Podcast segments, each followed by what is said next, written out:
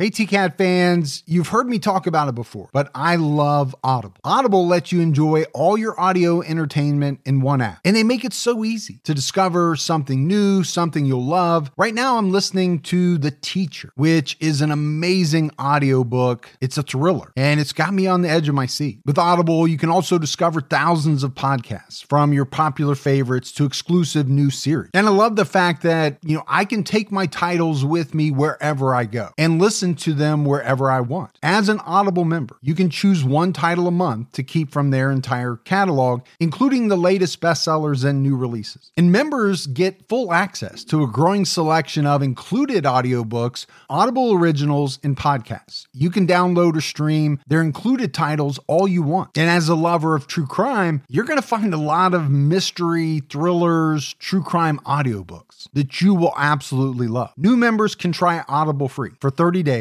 Visit audible.com slash TCAT or text TCAT to 500 500. That's audible.com slash TCAT or text TCATT to 500 500.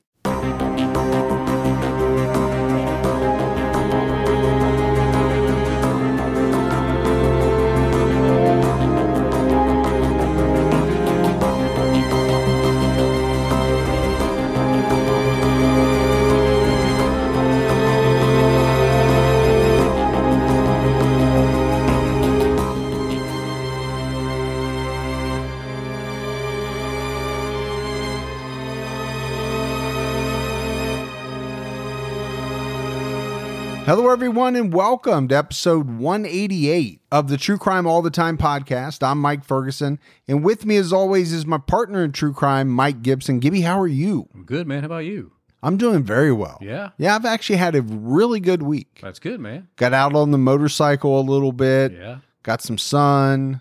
So I tell you, yeah, got a little tan going on, man. that's the extent of my doings, but That's it. for me, that's a good week. yeah, well, that's good. I, I, I didn't ride my motorcycle because I don't have one. Yeah, you keep saying you're going to buy one. I know. We're going to go on the TCAT Easy Rider tour, and then we don't do it. One of these days. You just tease me, man. I know.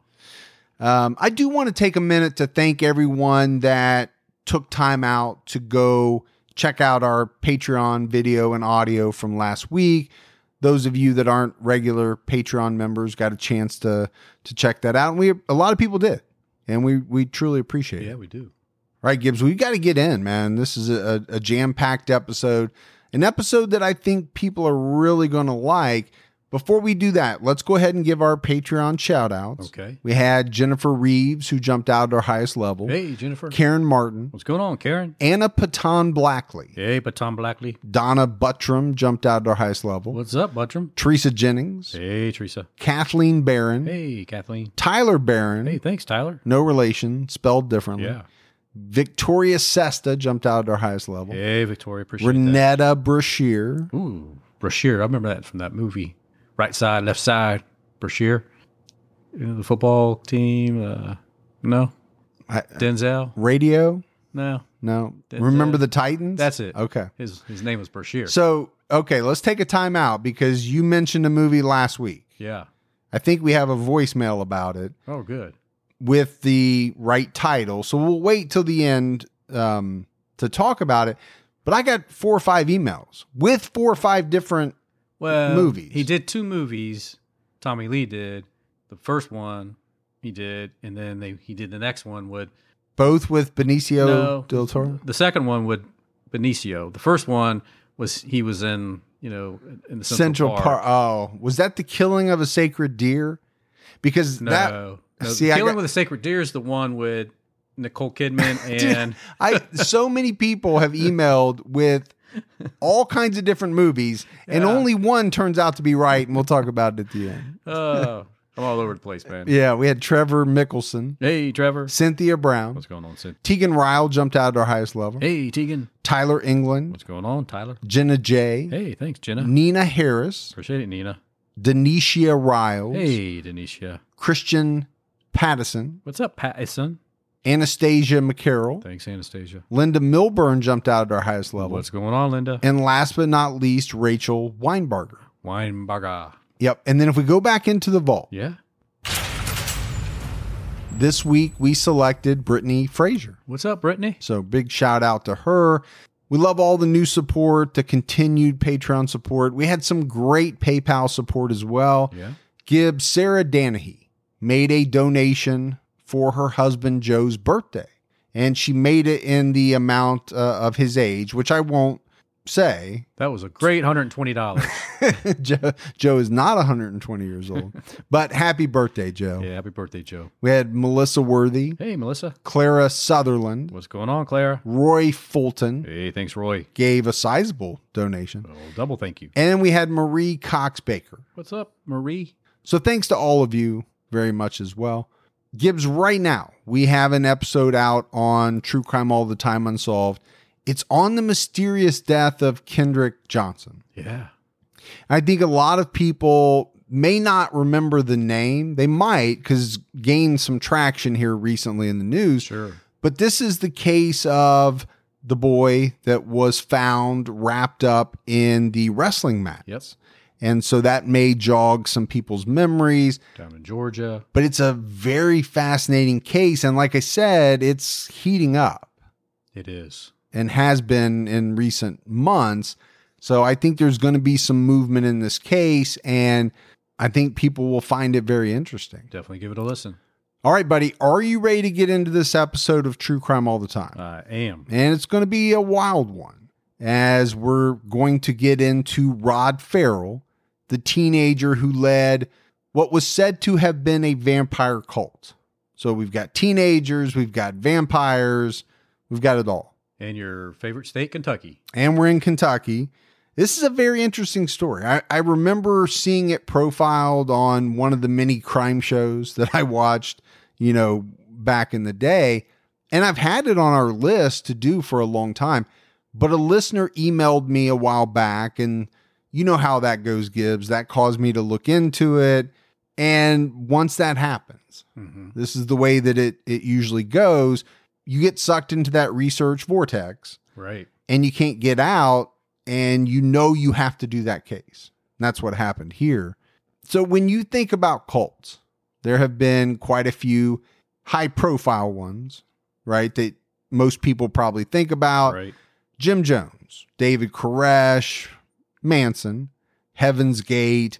These are some very infamous cults. Some cult of personalities there. Cult of personalities, not good personalities, but yeah, I get you. Whose leaders masterminded a great deal of destruction. What you probably don't think of is a 16 year old kid from Kentucky in the same way, but Rod Ferrell left plenty of destruction in his wake. I had decided to take the uh, darker path, the evil path. I found that more exciting. And uh, I was willing to go the distance to um, see what that side held. So, right off the bat, we hear from Rod Ferrell. Short clip, but I think a good way to open the show. He's telling you, I was interested in the darker side. It fascinated me, started going down that path, and I wanted to see where it went. Yeah. And then on top of that, he said, you know what? I was willing to go the distance, I think is what he said. Well, what's the distance? In this case, the distance ends in murder. Right. It's about as far as you can go. Roderick Justin Ferrell was born on March 28th, 1980, to Sandra Gibson and Rick Ferrell. Sandra and Rick were teenagers when they had Rod. Now, they did marry shortly after Rod was born, but the marriage fizzled out in a matter of weeks. I mean, literally, I think within a couple of weeks, Rick was gone. Sandra and Rod lived with her parents in Murray, Kentucky while he was growing up as a child. Rod would later make some very interesting claims about his childhood. Pretty disturbing. Yeah, actually, is probably a better word for it. So he made the claim that he was uh, exposed to the occult at a very early age. He has said that he witnessed and was a part of occult rituals, even the human sacrifice of a woman all performed by a group he called the Black Mask. He has said at the age of five, he was gang raped by members of this group in which his grandfather was involved. Really? Yeah. So he's living with his grandmother and grandfather, and he's making the claim that his grandfather was involved in this, Black sa- mask. yeah, cult. satanic type cult. There were human sacrifices, and at one point, at the age of five, he was gang raped. That's just just so disturbing. and not by complete strangers, by people that his grandfather knew. And I don't know how much stock to put into his claims. That's always a caveat that we have to throw out there. Yeah, but it reminds me of that case we did, you know, where they had the families would take the infants and the little ones and trade them back and forth. All the uh, the sex abuse case that involved multiple members of the family. I forget Exactly. exactly the name of it, to be honest with you, but But I just it that's where that's what it reminds me of. And I don't know how people can do that. I don't know in their minds why they think any of that's okay. Yeah, I get that, right? You and I can't come to grips, and I think most people listening can't come to grips with hurting a child, doing something sexual with a child. We, we, we just can't wrap our minds around that. You add on the layer that it's your family, Right. it's your grandson, it, and I think that makes it even harder to wrap your mind around. Yeah, just come on over, everybody. My grandson's five today, and we're gonna do our ritual. I, I mean, and he's going to be involved. Yeah, it Yeah. just when we're all done, Sally's got some veggie trays for everybody to eat if you want to hang around. I mean, I don't get. I mean, I don't, I don't understand. no, you're trying in your head to visualize how this would go, yeah, and you can't do it because it's so sick. Rod got into the game Dungeons and Dragons at an early age, a game that I know a lot of kids that played back in the day. A lot of kids that I knew played that game. Sure.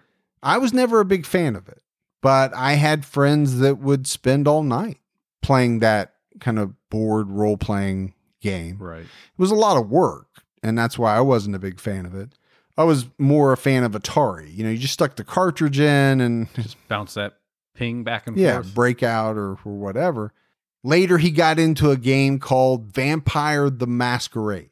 So, this was another role playing game.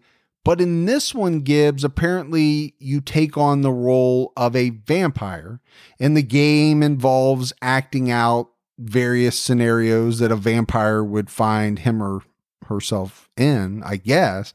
I'm not sure if you would call it LARPing exactly. You know what LARPing is? LARPing.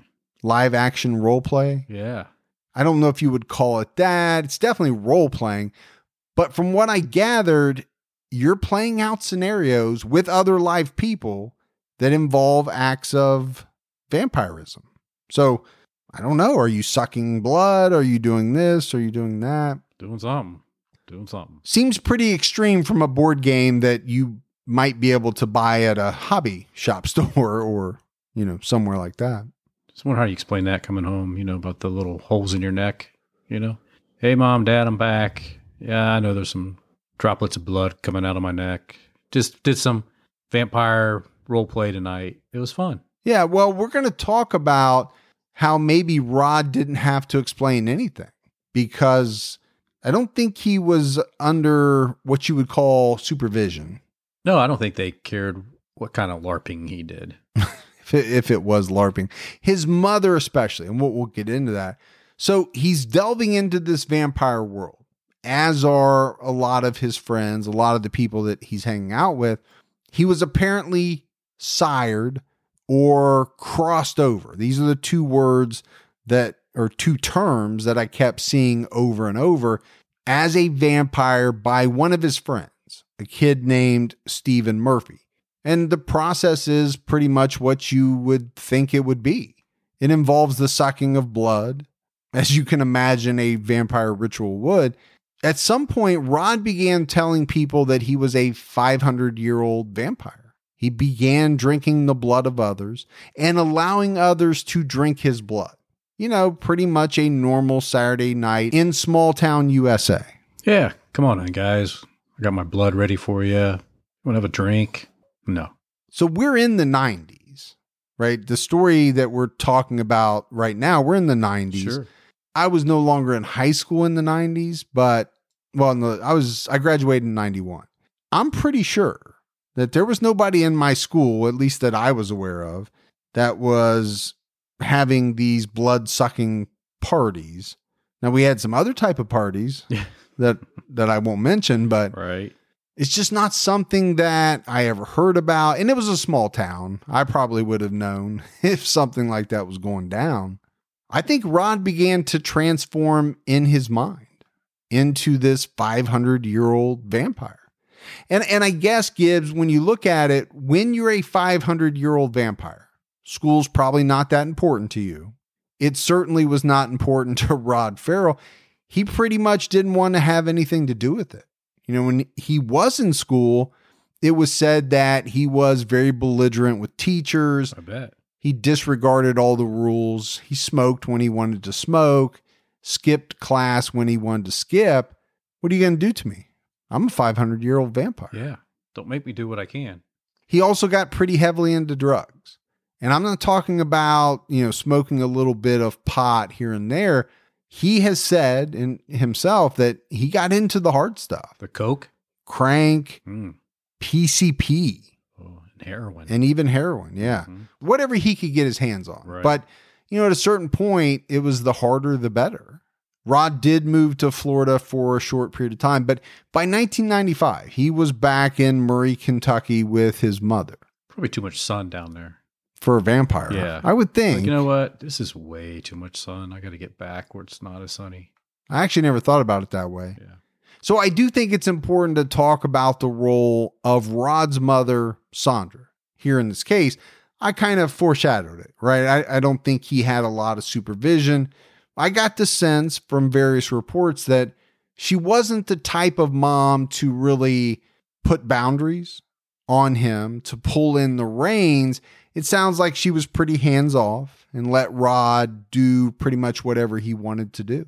I mean, he was out at all hours of the night, walking through cemeteries, carrying on vampire rituals with his group of friends. I'm not sure how I would have been able to do those things at 14, 15, 16 years old without getting into some sort of trouble.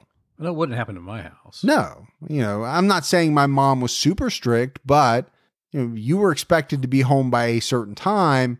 There was no, you know, yeah, if you want to go out to the cemetery at three o'clock in the morning, fine, we'll be in bed. Just make sure you get home at some point. There was none of that. No, that wasn't going to happen. It was never going to fly. And if Go, it, en- go enjoy yourself. and if you did try to make it fly, there was going to be a belt at some point, Yeah. and nobody wanted that. It wasn't going to be good. And Gibbs, I think you could take the things that Rod has said about his childhood, especially some of the acts committed by this group his grandfather was in, as the talk of a man who had been caught, right? And he's now trying to mitigate his circumstances.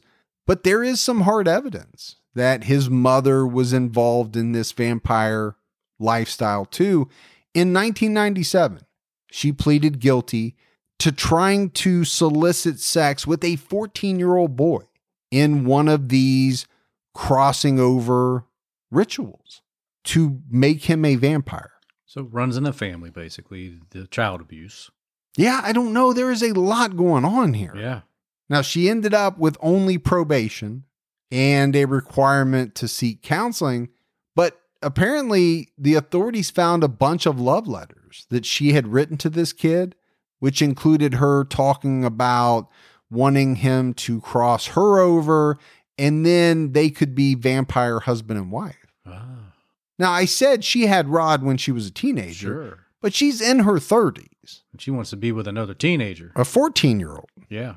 Younger than her son. So I bring it up because, you know, not to really shame her or anything, but to set the picture of this kid's childhood. Obviously, there was a lot going on. Does what his mother did lend credence to what he said happened when he was a kid? Maybe, maybe not. I don't think it proves anything, but I think it makes people ask some hard questions. So back to Rod he began to seek control over this group of vampires. And I'm using the word vampires in quotation marks. You are. You are. But, you know, he wanted to be a leader. That's what he wanted. He did. He wanted to control people. And really, when you boil it down, isn't that what a cult leader kind of is? Yeah. Right? They want the control, they crave it. They they like it when people look up to them and they listen to what they have to say, hang on their every word, become devoted to them. And how do you do that? Well, I think most people throughout history have done it through, if you want to call it brainwashing, Yeah. you could call it that. Now, what Rod did was he really got into the area of psychology. And I think that has been something that a lot of cult leaders have have done as well, playing on a combination of psychology and fear. Oh, for sure. Yeah. I think fear drives a big part of that. So he went to the library, Rod did, and he began reading psychology books, basically trying to figure out the best way to control people. He even sat in on some psychology classes at Murray State University.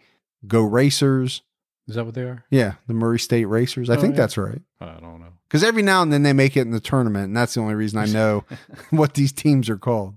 But speaking of brainwashing, let's hear a clip from Rod. Uh, mainly, I used a lot of psychology. Being in the college town, I took the liberty to go to their library, study psychology, sometimes set in on their lectures, and uh, attempt to get a better grasp on the human mind.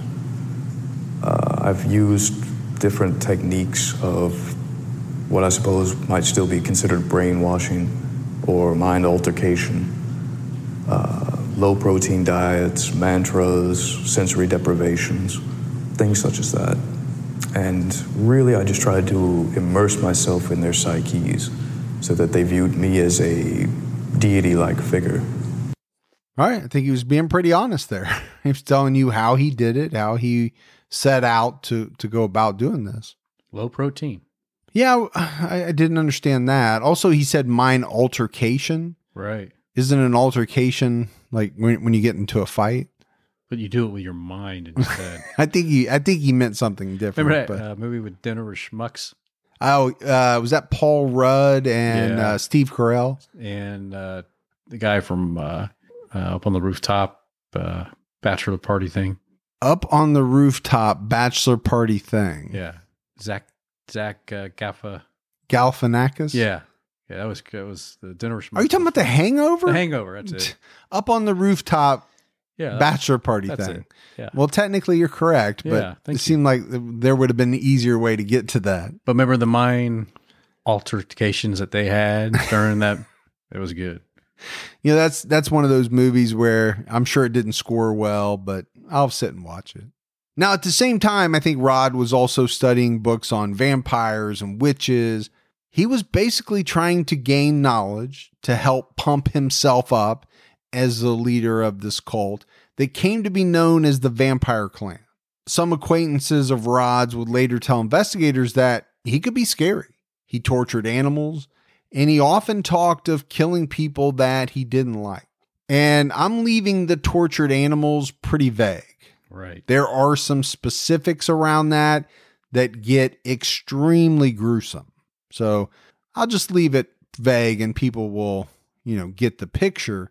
Hey, TCAT fans, did you know your phone is 10 times dirtier than a toilet seat? That's a little scary. Now more than ever, it's important to keep items like your phone clean because if your phone isn't clean, your hands won't be either. HoMedics UV Clean Phone Sanitizer kills up to 99.9% of bacteria and viruses at the DNA level using no harmful chemicals or liquids. It sanitizes and disinfects both sides of your phone 10 times faster than other products on the market, and it only takes one minute with UV Clean versus 10 minutes with the competition. We're all busy. No one wants to sit around waiting for 10 minutes without your phone. And it isn't just your phone. You can put your glasses, lipstick, pacifiers, keys in UV Clean. It fits virtually any smartphone and it's portable. Use it wherever you go. And after overwhelming demand, the UV Clean is finally back in stock. They have black, red, and purple colors for whatever suits your style. Everyone in my home is using the UV Clean. My daughters have been using it every single day, sometimes multiple times a day. Right now, TCAT listeners can get 15% off plus free shipping on the purchase of two UV Clean phone sanitizers. Just head to getuvclean.com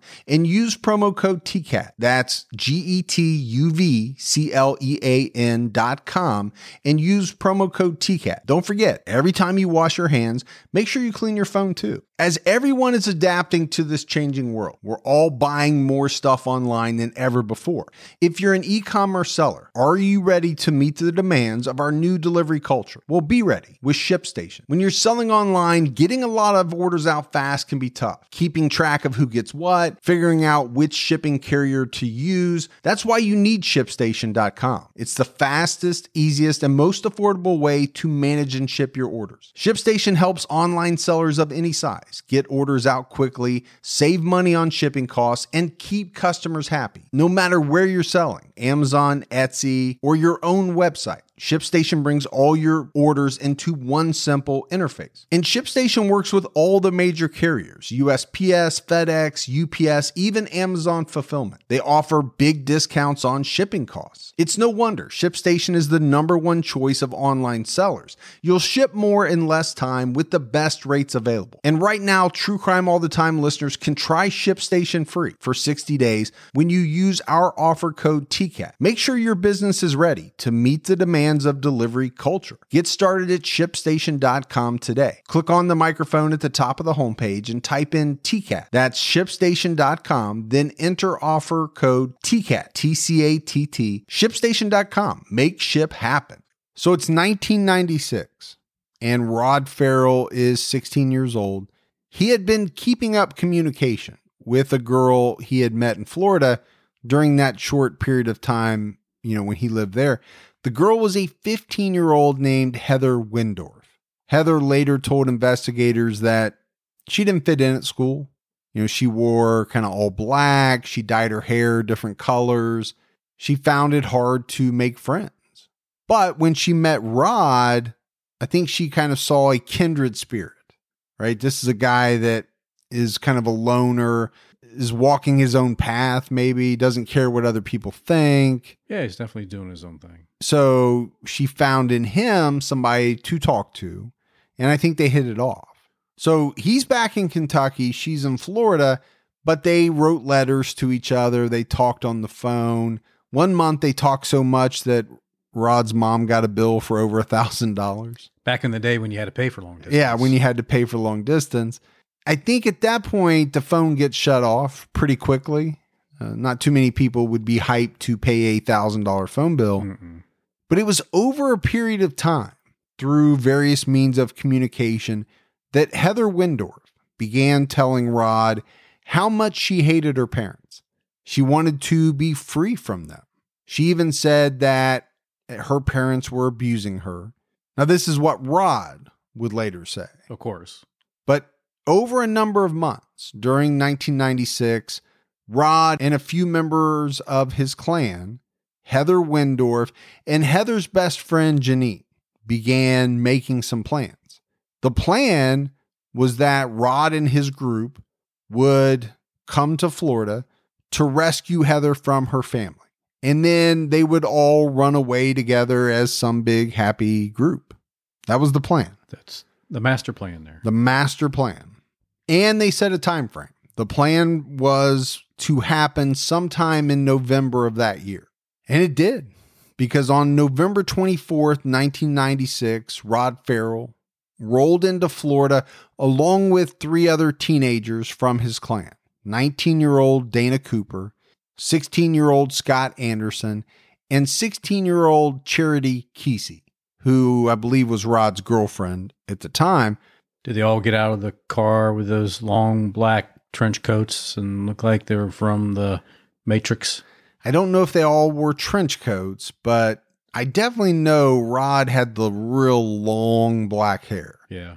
I'm trying to remember. I did see pictures of of some of the other ones, but he he looked the part Yeah.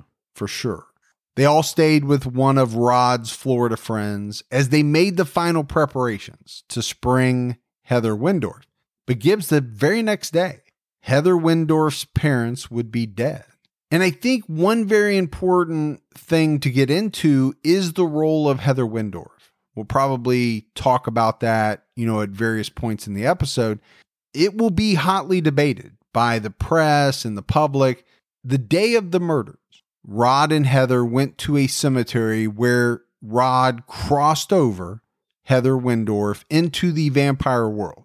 So they drank each other's blood, whatever the ceremony was. She's now a vampire in this vampire clan. But it's at the cemetery that Heather says she heard Rod Ferrell talk for the first time about killing her parents. Because according to her, they'd been talking for months and months and months, putting this plan together. Right. At no point in time was killing her parents a part of the plan. She's like, this is the first time I've ever heard of this. Yes. She would later say that Rod said killing her parents would make it easier for them to run away. But Heather is adamant and remains adamant that she did not want her parents to be hurt in any way. And she told Rod this. She apparently even had a phone conversation with her boyfriend about this and relayed all of this to him Don't want them dead. Do not kill them. Or hurt them or anything. Anything. That's what that's what she has always maintained. And like I said, all of this will become very important later in answering the question. You know, what role did Heather play in the murder of her parents? If she played any role at all. It was Rod Ferrell and Scott Anderson who went to Heather's parents' home that night. They entered through the garage. They rooted around in the garage for a while looking for weapons. Rod found a crowbar. Then they entered the house, and it was in the living room where they encountered Richard Wendorf. He was on the couch. Rod Ferrell beat him to death with the crowbar. So I had the thing propped up ready. Just if he came at me, I was gonna slug the fuck out of him. So what happened is he did turn around and started to get back up. So then I did waylay his ass, and I didn't stop because he was still like breathing and stuff. I just kept beating him and beating him and beating him and beating him, taking pleasure in it at that. And he was up. He was sitting up or laying down when this was happening. No, after I waylaid him, he got unconscious. Laying right there in, in the couch. Okay. Because it was as he started to turn around, I saw he was coming out, and I just go boom right across the temple of the head. It knocked him cold, while he was cold, I figured now or never because if he gets up, I'm a fucking dead motherfucker. So I just beat him until he died. Then Did you strike him anywhere else with the crowbar or just in the head? I struck him once in the chest because he wouldn't stop breathing, so I stabbed him in the heart. You stabbed him in the heart? I took the bottom of the crowbar, it's black. The straight end of it? So obviously, that's Rod talking to investigators later on after he's captured. But I think now's the time to play it, right? Because he's describing these actions he took in killing Richard Wendorf. Man, kind of sends a little chills up the spine because the way he talks about it. First of all, he sounds like Samuel L. Jackson in a Quentin Tarantino movie. He's dropped about, you know, 15 F bombs there in a, yeah. in a short amount of time. But he's very laid back, Gibbs, and I don't know if that's the right word, in describing what he did. Obviously, no remorse, right? He's not crying, he's not blubbering, he's not saying, Oh, I can't believe I did this. And really, investigators would say that he pretty much bragged about what he did. Sound like he was bragging right there. Yeah. And and you know, and I'm only playing short snippets of the interview. I think he giggles in certain parts of it. You you just get the sense that this is a kid who knows what he did. He can describe it in detail and it's like it was no big thing to him. So I'd listen to that. I can remember what he looked like back then Mhm. with that really bad hairstyle, the long hair, the jet black hair, and how he shaved it in certain spots. There are and- some very iconic pictures of him, yeah, that we'll we'll talk about a little bit later. Ruth had just gotten out of the shower and she was drinking a cup of coffee when she encountered Rod Ferrell. They struggled. She fought back pretty hard. She scratched his face. She poured hot coffee all over him, but he was able to kick her to the ground and then he proceeded to beat her to death with the crowbar. She like started to lunge at me. She spilled her coffee on me. It went all over me, and then she clawed my face and grabbed my wrist. And that's when I took the straight into the crowbar and just started bashing the back of her head. So she was running away from you when this was happening? She was holding on to me. Okay. She had her fingernails embedded in my skin. Until she let go, I was gonna beat the fuck out of her. And So finally, where'd you hit her first? In the back of the head or the front of the head, you said? Right there? Okay. I only hit her once right there. All the rest of the time was back here. You'll notice in the pictures the big hole. I haven't seen him yet. Okay. But anyway, and then the hot coffee started stinging, so it pissed me off. So I just plain out gave a crescent kick, kicked her on the ground, and then continued to beat her there until she stopped breathing. Well, he definitely belongs where he's where he's at. I mean, Gibbs, it's like he's recounting uh, a little league game. Yeah. Eh, oh man, I had this great single in the in the second inning, and then in the fifth inning, you know, I, I hit a home run. I made a diving catch. It's almost like Yeah. he's he's telling these investigators it. the details, and and you're, you're right. He's he's proud of it. Yeah, man. He you said- see the back. You should see the back of her head. The hot coffee pissed me off. Yeah. Well, you are trying to kill someone. Yeah. What'd you think they? I, I just. uh And then I, th- I think what really gets me, and, and people probably heard it, but it's very quick. At the end of one of the sentences, he scoffs. He it's like a it's like a scoff slash laugh, You can hear it. but it's very telling in the context of, of this interview. He went on to tell authorities that quote her face looked like a rubber mask. It didn't even look real. Her head, her brains were just oozing out of her skull. To feel that fact that I was taking a life, because that's just like the old philosophy about if you can take a life, you become a god for a split second. It actually kind of felt that way for a minute. But if I was a god, I wouldn't exactly be here now, would I? I don't even know what to say to that. Well, so obviously he's confessed to the murders.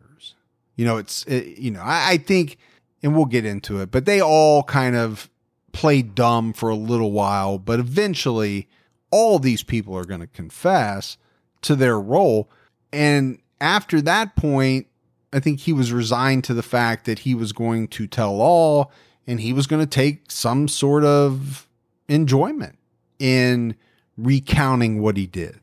Well, I think in his mind, this was his time too for attention, right? I mean, he was going to, I think, sell this the best way he could. But to say that you felt like a god Mm-hmm. in those minutes because you played God, right? You took a life, Yeah, is essentially what he's saying. sure. It's tough, I think, for most people to believe that someone could actually think that, feel that, and, you know, almost revel in what they did, taking, uh, you know, another human being's life. You know, after uh, doing 300 and some podcasts with you, I don't think it's that uncommon. anymore, No, and that's sad. you know, it, it's just- it you're right it it's sad i mean we do some cases where there are people that i do think are genuinely remorseful yes, I for agree. for what they did it doesn't mean they still shouldn't be held accountable and have to serve whatever sentence they get but there seems to be a lot of people that have no remorse whatsoever no, and especially when you get into the area of serial killers. Now, this guy wasn't a serial killer, but I mean, I think that's part of what makes them who they are, right? They don't have the remorse, they don't have the empathy for other people. So it's much easier to walk into somebody's home, murder them in cold blood, and then go back home and maybe eat dinner with your family or, or whatever. After the murders, Rod and Scott searched for cash and other items in the house, pretty much anything that they could steal, anything they felt they needed. They also grabbed Richard's credit card from his wallet and the keys to the couple's Ford Explorer. They took off in the Explorer and they met up with Heather and the rest of their friends and took off. The very next day, the Wendorf's other daughter, 17 year old Jennifer, came home from work to find her parents dead. Very tough, Gibbs, to imagine finding your parents dead like that, right? In that way. And on top of that, the fact that your sister was missing because you have no idea what happened to her. Where's she at? So Jennifer found her father. His face was pretty much unrecognizable on the family room sofa. She found her mother face down in a pool of blood in the kitchen. Police found a V with circular marks around it burned into the chest of Richard Wendorf. I don't know how they did it, but I'm picturing like a brand, right? Right. You're heating up something and you're pressing it against this person's skin. Authorities later said it was the sign of Rod Ferrell's vampire clan. The V was, and then that the circles represented the clan members. So each circle represented a different member of the clan. But I didn't find a lot of information on it. I don't know how they built it or made it, But they had it. but they had it, and they obviously had it for a reason ahead of time. They put some thought into it. And there were probably people that, you know, have looked at that fact alone and thought, okay, maybe that helps explain just when exactly this decision was made that Heather's parents were going to be killed. It wasn't made when they pulled up to the house. No. It's not like they fashioned whatever they used while they were sitting in their car. It was made ahead of time, I'm sure. Well, they're pretty ruthless, actually. Yeah, this is very ruthless. And remember, these are young teenagers. Yeah. You know, these aren't uh, grizzled war veterans that did, you know, multiple tours in Nam and have seen this, this, and this. These are, you know, 16 year old kids. I think it, you know, you have to put it in that perspective. It adds something to it for me to, to think that a kid that young Yeah. Could do this. Now, should anyone do it? No, we know that. But I, I think they were just so heavily desensitized between what happened to him, if you believe him, Mm-hmm. as a child, and then how they really took the role playing pretty pretty extensive. Well, yeah. So there's some gray area there, right? Obviously, this started out pretty much from a role playing game, Yeah. the the way that I understand it. But obviously, Rod took it in a different direction. Things started to become more real. Mm-hmm. He wanted them to be more real. He didn't want this just to be a game. I think he wanted it to be a lifestyle and he wanted to be the leader. He wanted all these people to look up to him, to follow him. Sure. So for that to happen, he had to go big or go home. Right. He had to show lead.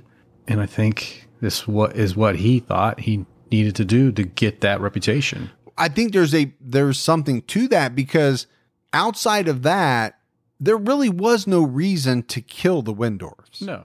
They could have gone in. If they needed money, they could have tied them up, stolen a credit card. They could have taken the Ford Explorer. Right. They didn't need to kill them in the vicious way that they did. So there was a reason Yeah. for that. They they were going to leave anyway. So whether the Wendorfs are looking for Heather or the police, which you know eventually are going to find out, are looking for you, you would think you'd rather have the former. Yeah, I think that goes along with, you know, when you put your mark on somebody, you're trying to just send that message like, this is what we do. We come in, we do this, we're even leave our mark on you. Did you know that according to FBI property crime data, most home break ins happen in broad daylight? As the days get longer this spring, protect your home with SimpliSafe. I've been using SimpliSafe for about four or five years now, and it's the award winning home security that I recommend. I've turned a lot of friends, family members, and fans onto it as well. Both experts and customers love SimpliSafe for its comprehensive protection. It was just named Best Home Security Systems of 2024 by US News and World Report and recognized for the best customer service in home security by Newsweek. They have advanced technology to protect every room, window, and door of your home. They also have a slew of cameras to keep watch for suspicious activity 24 7. Protect your home today. Our listeners get a special 20% off any new SimpliSafe system when you sign up for Fast Protect monitoring. Just visit simplisafe.com slash TCAT. That's simplisafe.com slash TCAT. There's no safe like SimpliSafe. This show is sponsored by BetterHelp. Let me ask you all a question. What's the first thing you'd do if you had an extra hour in your day? Would you go for a run, take a nap, read a book, go fishing? Well, a lot of us spend our lives wishing that we had more time. You have to know what's important to you to know how you would use that extra time and make it a priority. Therapy can help you find what matters to you so you can do more of it. I've used the BetterHelp service before and it's great. I love the fact that you, know, you can get matched with a licensed therapist, have a session from the comfort of your own home through your computer. I don't have to get in my truck, drive, sit in the waiting room, nothing like that. If you're thinking of starting therapy, give BetterHelp a try. It's entirely online, designed to be convenient, flexible, and suited to your schedule. All you have to do is fill out a brief questionnaire to get matched with a licensed therapist, and you can switch therapists at any time for no additional charge. Learn to make time for what makes you happy with BetterHelp. Visit betterhelp.com slash TCAT today to get 10% off your first month. That's betterhelp, H-E-L-P dot com slash T-C-A-T-T. So the group was headed to New Orleans in the Wendorf's Ford Explorer. They used Richard's credit card to buy gas along the way. Now, I've seen some varying reports of why they were headed to New Orleans. One report said that Rod liked a specific video arcade down there and he Oh. wanted to go see it or Wasn't Cafe Du Monde? no, Okay. no. I got to the sense that it was a video arcade. Maybe the Chicory Coffee. No, that, that's a reason to want to go to New Orleans. The other report that I saw is that they were hoping to meet Anne Rice, the author of The Vampire Chronicles, that was later turned into a movie interview with a vampire. Hmm. And I think it was even turned into some other movies as well. It was a series of books, right? The Vampire Chronicles. And for anybody that's seen that movie, I mean, obviously it's vampire heavy. It's it's all about vampires and that life. And It really is. she wrote a number of other books about vampires as well. So I see where the theory comes from, right? She was probably a big deal in you know these kids' lives. They had probably read all her books. Probably thought she'd understand them. Yeah, maybe. But I, I don't know what the truth is about why they picked New Orleans. There's there's a couple of theories out there. But once they got to Louisiana, Charity Keesee made a phone call to a relative asking for money. The relative reached out to authorities and really Gibbs from there, it didn't take them long to set up something, you know, some sort of sting and arrest everyone in Baton Rouge. I think everyone, including Rod, like I said, they they played dumb at first. Now, what he did is he tried to blame the murders on his vampire rival. So not only is he the leader of this vampire clan in Murray, Kentucky, Hmm. he has a rival. He's got a rival clan out Yeah. there, huh? Yeah, The Sharks? the Jets. Or is it Jets? No. But eventually, everyone caved and admitted to police what happened.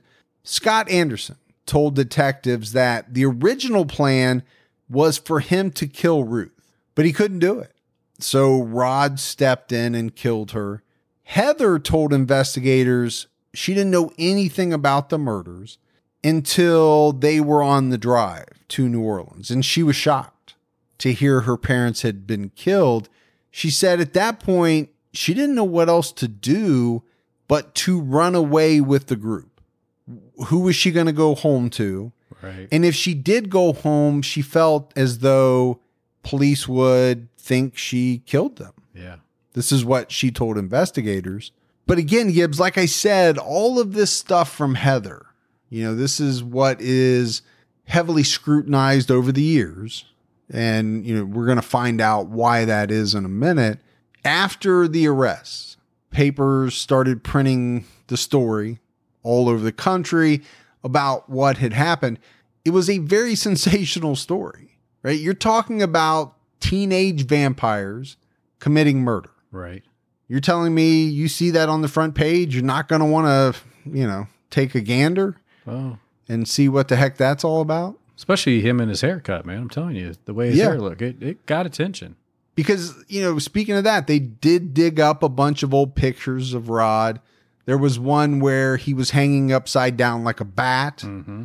There's one of him shirtless in a Dr. Seuss hat. That's very strange with his long hair, you know, hanging down from the hat. And then it, I think, you know, after the arrest and, you know, as you get a little bit further on, they started plastering more recent pictures of him. That's where you get into the kind of classic he's in the the red and white striped jumpsuit, orange and white probably. Right. But he's got that jet black hair, very long. Yep. And like you said, he did start to shave it. You know, at some point it was like it covered half his face, which made it look even more strange. It- yeah, it was just bizarre, man. So I mentioned that Rod talked about this rival and he really went into detail in an interview with the Orlando Sentinel. He said he knew for certain that it was a rival vampire cult that killed the Wendorfs, but he said the cult was run by his former friend turned enemy, Stephen Murphy. And if you remember, Stephen is the one that crossed over Rod. Yeah. So really brought him into this vampire world. Now he just sold them out. We're trying to sell them out. Gibbs, I mean, how many different vampire cults are out there running around at this time in Murray, Kentucky? This small town of about, you know, 16, 17,000 people. Clearly, too many. Clearly too many. yeah. So Murray's not far from the Tennessee border. It's actually pretty close to Union City, Yeah. where Stephen Ray Thacker was arrested in last week's episode. It's it's also not very far from Fort Campbell. Well, right there is just a, you know, triangle of uh, badness. Yeah, over there where we did the case with uh, Krista Bramlett. Yeah, and I didn't do that on purpose, right? It just happens to be that Murray, Kentucky is kind of between a little bit between Fort Campbell and Union City. So there's a tie-in to both the TCAT and the TCAT Unsolved that we did last week. It's very strange. It is very strange. that whole area right there must be just, uh, I don't know. no, has great people there I was going to say, I'm just saying. do not cast a, No. a shadow. no, no, I'm just saying they just had some bad mojo there for a little bit at one point. Well, related to these cases, for Exactly. sure. In this same interview, Ferrell said that he had multiple personalities. And he also said he had what he called special blackout moments. oh, I call those convenient blackout, Blackout moments. moments. He he was analyzed by a number of mental health professionals. I think most of them came out and said that they didn't believe he had multiple personalities. I read somewhere Gibbs where it said less than 0.01% of the population has multiple personalities. Less than. Yeah. Hmm. So I'm in that mix. As I got Yeah. me, There's not a lot of people that that suffer from from that. and I got Rex and that other guy. Well, is that a those multiple personalities, or you just like to dress up in fancy costumes and make side money? I don't know if that's the same thing, man. I would consider it both, but the money is good. Now, for the record, Stephen Murphy did respond to Rod Ferrell's claims that he was the one that actually committed the murders, or his group did. He called the claims humorous, which I thought was a strange word to use. Probably not the word that I would use. Not the word I would use either. I don't know that it's funny hmm. that somebody is is accusing you of murder, although as a vampire his vocabulary may not be that extensive. I don't know. Rod and Scott were charged with murder, and Dana and Charity were charged with being principals to murder. It's not a term that I that I hear a lot. There were also a number of other charges thrown in for everyone as well burglary and accessory after the fact. There was a whole laundry list of charges. Two different grand juries refused to indict Heather Wendorf on any criminal charges related to the death of her parents. So she was charged, but the grand juries felt as though she shouldn't be taken to trial. And again, this is hmm. where some of the speculation comes in. How much did she know? How truthful was she? Right. In February 1998, Rod Ferrell pleaded guilty to two charges of first degree murder. So I think they were getting ready to take him to trial. They might have even been in the beginning stages of it. And then all of a sudden he said, you know what? I don't want to go through all this. I'm going to uh, plead guilty. The evidence against him was overwhelming. You know, they had the confession tapes, part of which we listened to. I mean, those enough were would probably have done him in, but they had DNA evidence tying him to the crime scene as well. I think they had fingerprint evidence. They had some forensic stuff. Pretty good, pretty solid case. And they had the statements from the others involved. Really, the big thing then became okay, is he going to get life or is he going to get death? Because the prosecutors were seeking the death penalty. And that's ultimately what he got. You know, when it was all said and done, he was sentenced to die. And he was shipped off to death row to await his date with old Sparky, because that's what they were using. Good old Sparky. Yep. The, still using the electric chair at that time. At the time, he was the youngest person on death row in the United States. Oh, he was pretty young. Yeah. I mean, he committed the murders at 16. So even by the time he was convicted and shipped off to death row, he's still very young. Yeah. But Rod would never sit in Old Sparky because in 2005, the U.S. Supreme Court ruled that the execution of juveniles was cruel and unusual punishment. So Ferrell was resentenced to life in prison without the possibility of parole. Right. Scott Anderson pleaded guilty to the murders and received a life sentence without the possibility of parole. His sentence was later reduced to 40 years, and he'll actually be eligible for parole in 2031. Oh yeah. How So- about that? Coming to a city near you. And coming probably sooner than we think. Yeah. especially for me and you, because time seems to go very quickly. Dana Cooper pleaded guilty to reduced charges and received a sentence of 17 and a half years in prison. Yeah. She served almost 13 years for her crimes and was released in 2011. So she's already back in society, has been for about nine years now. Yeah. Well, she she paid her price. So Yeah, she did. And she did not kill anyone. Now, she was with the group, how much she was involved in the planning and all that. Obviously, she was because 17 and a half years is no joke. no, that's a long time. And I think even to serve 13 of 17 and a half, that's no joke either. 13 years of your life is a very long time. That's definitely a percentage of your life. Well, I'm pretty sure it's a percentage of everyone's life, or any amount of time you do is going to be a percentage of your life. That is true. You're killing me, Smalls! For that, you get the you're killing me, Oh man, what do you do that to me for? Charity Keesee pleaded guilty to two reduced counts of principal to third degree murder and one count each of principal to armed robbery. In all, she received sentences of 10 and a half years in prison. But she was released in March of 2006 after serving almost eight years of her sentence. So, I mean, if you look at it, Gibbs, these people definitely did not get away No, they did not. right? They did serious time for the crimes they were involved in. Now, I'm sure you could poll some of the family members and they would say, well, they didn't do enough. I'm sure that some family members would, would feel that way.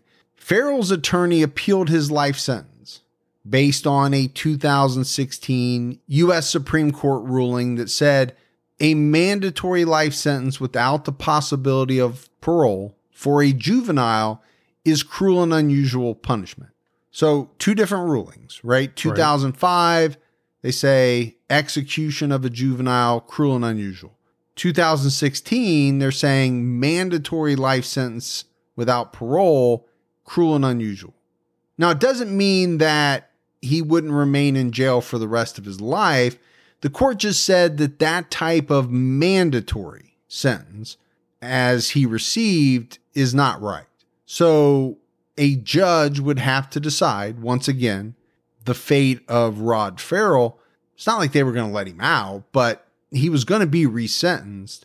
He was back in court in November of 2019, so not too long ago, to testify. He apologized to the families of his victims. He said, quote, I know nothing I say or do can bring them back. I hope you know just how truly sorry I am. Gibbs, the families were not impressed. And, you know, really, frankly, they came right out and told the papers that they didn't want to hear anything that Yeah. Rod Ferrell had to say, even if it was an apology, because they didn't believe. it. No. Well, and he, you know, we know he read all those books and, you know, sure, why he's been sitting there, he read some more. And how can I come across and how can I, Right. Obviously, I didn't come across well in my interrogation videos Yeah. because I laughed, I smirked, I was, you know, kind of basically bragging about my crimes. Maybe I should switch it up and do something a little different and show a little bit of remorse. The judge rendered his decision in April of this year. So this is very, Very fresh. recent that things are happening in this case. And the judge ruled that Ferrell would get no relief because, as the judge put it, he was irreparably corrupt. And, and that was really the thing about the U.S. Supreme Court ruling. They wanted judges to take a look at each case and say, okay, don't just make it a mandatory life sentence without parole. Take into account, you know, is this person salvageable? And I don't think that's the right word, but can they reform? Can they change their ways? And Sure. maybe many years down the road, have a chance to contribute to society. This judge is saying, no, you're gone. You're beyond hope. I mean, think about how he described what he did. Yeah. And I and I'm sure that's what the judge was basing his opinion on. Unapologetic, actually proud of what he did in those uh, clips. But from what I could tell, it's not 100% official yet because of, you know, the COVID-19 outbreak and everything that has happened to the court system. Ferrell has the right to be present in court. That hasn't happened yet as far as I could tell. So even though the judge has already ruled, I don't think it's official, but I, I think it's just a matter of time. But Gibbs to me, I think one of the big questions, and I'm, I've mentioned it already in this case, is that many people still are not sure about Heather's role in the murder of her parents. You know, did she really have no idea that they were going to be murdered? Or did she just say that after the fact to try to get out of trouble? I believe that Rod Ferrell, even though he initially said that it was Heather who asked him to kill her parents, has said more recently that she didn't know anything about it until after the murders happened. Heather tried to stay out of the press, out of the limelight as much as possible, something you would want to do, right? Right. This is not a case where you really are wanting to try to publicize yourself. She did do an interview with the Orlando Sentinel in 2006. She was married by that time and had moved to North Carolina. In the interview, she said she wished she had known how to stop Rod Ferrell, but she didn't. She said, I regret that I was paralyzed with fear. You can't really anticipate what you're going to do and how you're going to deal with the situation if you've never been in anything like that before. She talked about the fact that she didn't really hate her parents, although the papers made a big deal of that. Sure. And when they did, when all of that came out in the media, most of the rest of her family turned against her. They didn't want anything to do with her because they felt as though she had some type of involvement, I think. Right. So she ended up living with foster parents until she was old enough to move out on her own. Wonder if her and her sister ever. I never found anything about it. Yeah. Um, and so I'm kind of making the conclusion that they didn't Probably didn't. because I know the majority of her family pretty much turned their back on her. And her sister would have been old enough probably to take her by the time she was, you know, went through the grand jury. Oh yeah.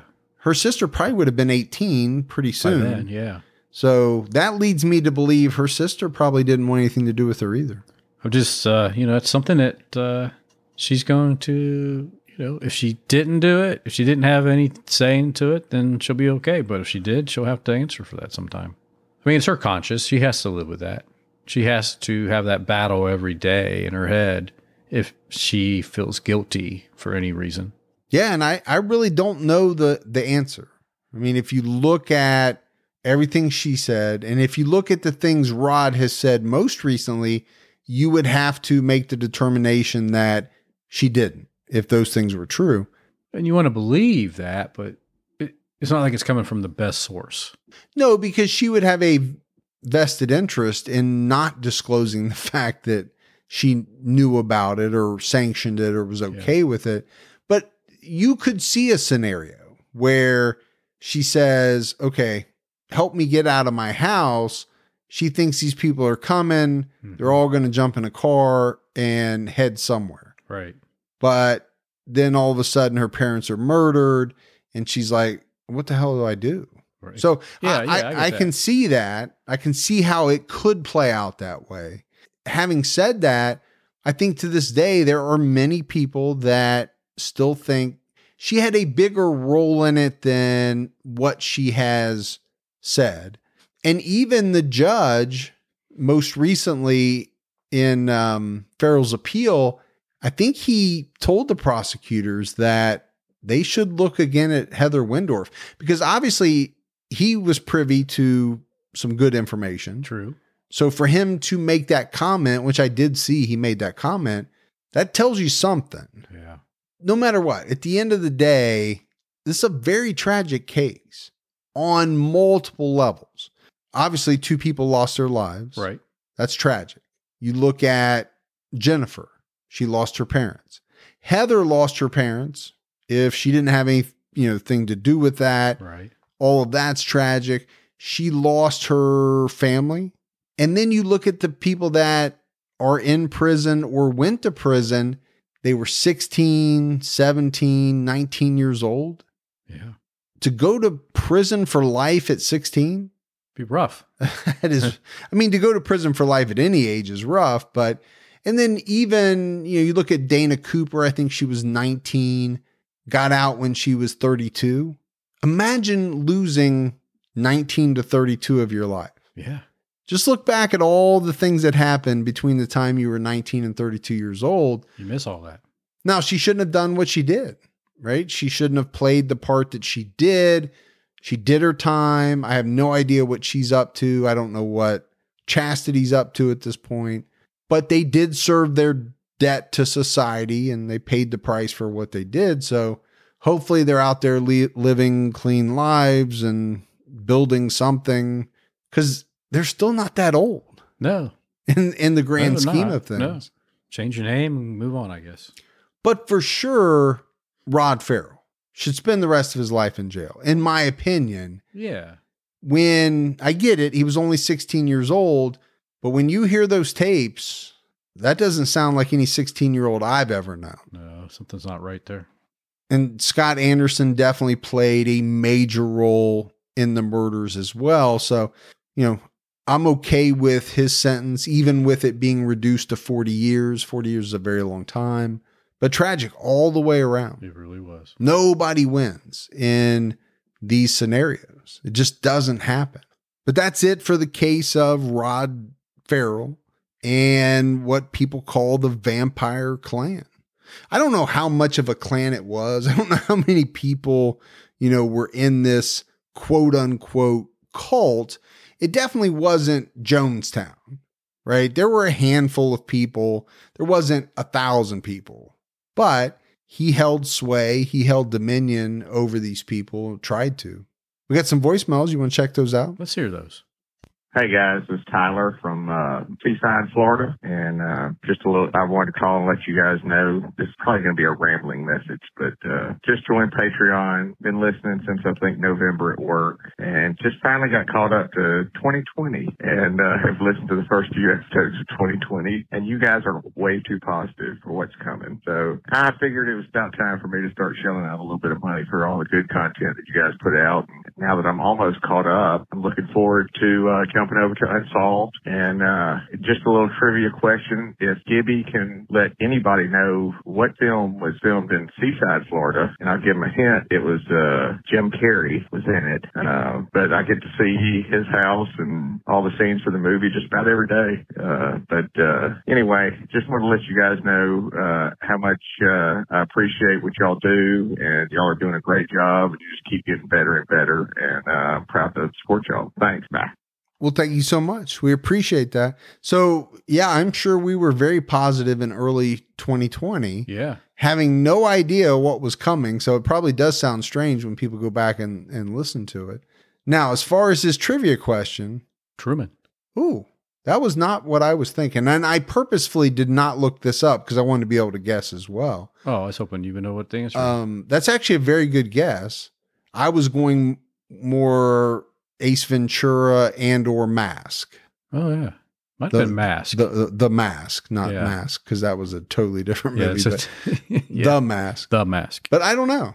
Um, we'll look it up after, but I'm sure people will email too to to play along. Yeah. That's actually fun when somebody sends in a little trivia. I'm not going to look it up. So make sure you email Mike with the answer. Well, here's the thing: he has been in a ton of movies. He has, I mean, man. you could go Eternal Sunshine of the Spotless Mind, whatever that. Yeah.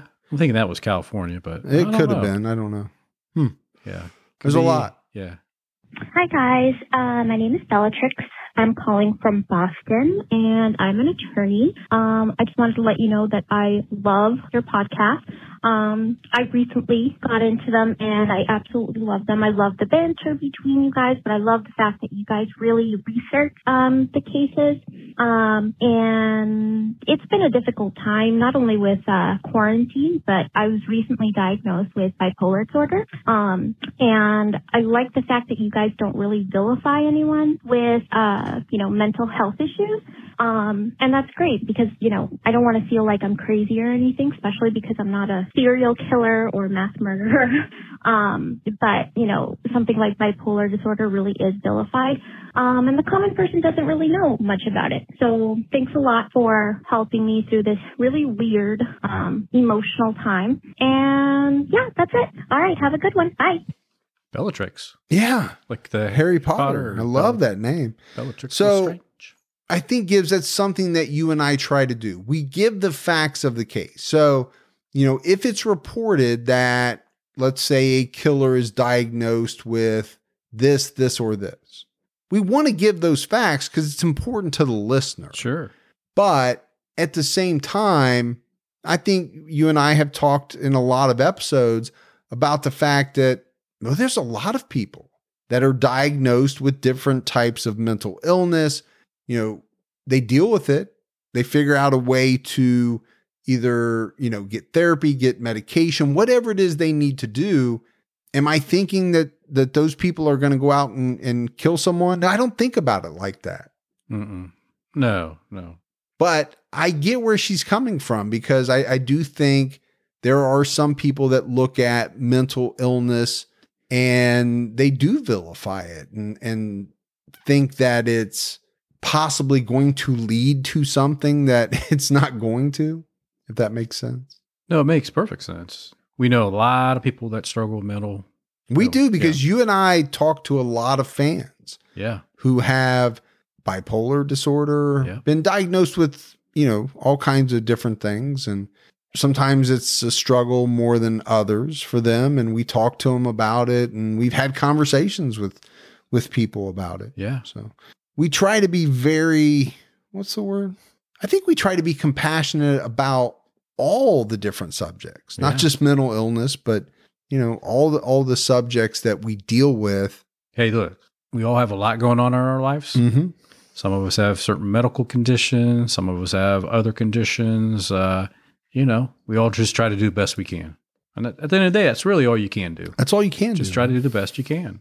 Hi, Mike and Gibby. This is Kaylee. Um, I'm from Utah, and I just wanted to thank you guys for your show, and I just really enjoy the banter back and forth, and it's just really kind of calming and funny, and you know, especially when discussing like darker cases. I just wanted to add that just today I had to call the police on a creepy guy like crouched in the doorway of my apartment and turns out he thought he talked to me before and has been waiting at my apartment trying to talk to me and it's just been a whole thing but just been really scary. And so I really appreciate you guys and um just talking about cases like that and bringing it to light. And I really appreciate just hearing your input you know being like dads yourselves and things like that because my dad was the one that finally just called the cops and convinced me to do so so luckily it's taken care of but I just wanted to say thank you and it d- does make me feel a lot better knowing there's people out there like you guys that think it's not okay and you always make sure to voice that in cases of stalking and things like that um, and I just wanted to say thank you. So you guys are awesome. I am team both of you. Um, have a good day. Bye.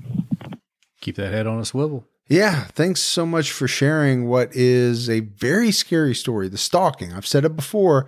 The stalking scares me. Now, it doesn't scare me personally for myself. It hmm. scares me for my wife. It scares me for my daughter. It scares me for all the female listeners that we have. If you don't have a TCAT safety whistle, you need to get one because I won't let either of my daughters or my wife leave the house without their TCAT safety whistle. It will lir- literally blow your eardrums out. It's it's so loud. I know you like it. I do like it. Sometimes you just blow it down here when I'm not expecting it, and I fall on my chair. Well, when you're asleep, yeah. That's I deserve it. I know. But that's a scary story. Not in and of itself, right? What could happen is, Sure. is the scary part. What Yeah. what the the guy could have been thinking because you don't know that.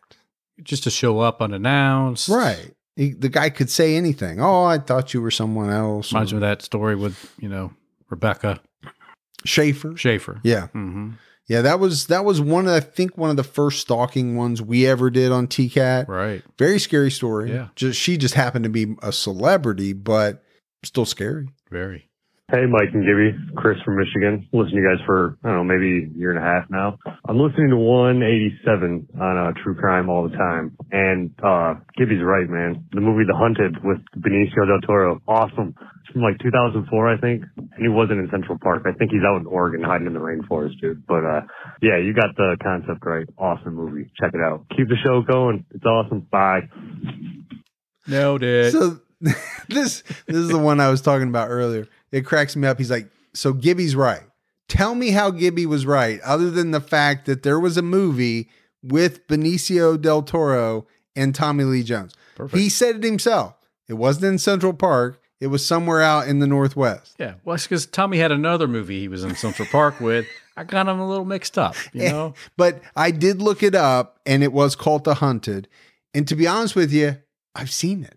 Yeah. And I didn't remember it until I kind of looked it up on IMDb. You said, "Kids, get the popcorn. Sit around the TV. Let's watch Gibby's pick of the pick of the week." no, I thought I've already seen it, and it wasn't a bad movie. no, it wasn't bad. It wasn't bad. But how correct you are, hmm, that's up for interpretation, I think. You know, Those two people were in the movie. they were in the movie. I will give you that. She's credit right there given. All right, everyone. No mailbag this week. So that is it for another episode of True Crime All the Time. So for Mike, And Gibby, stay safe and keep your own time ticking.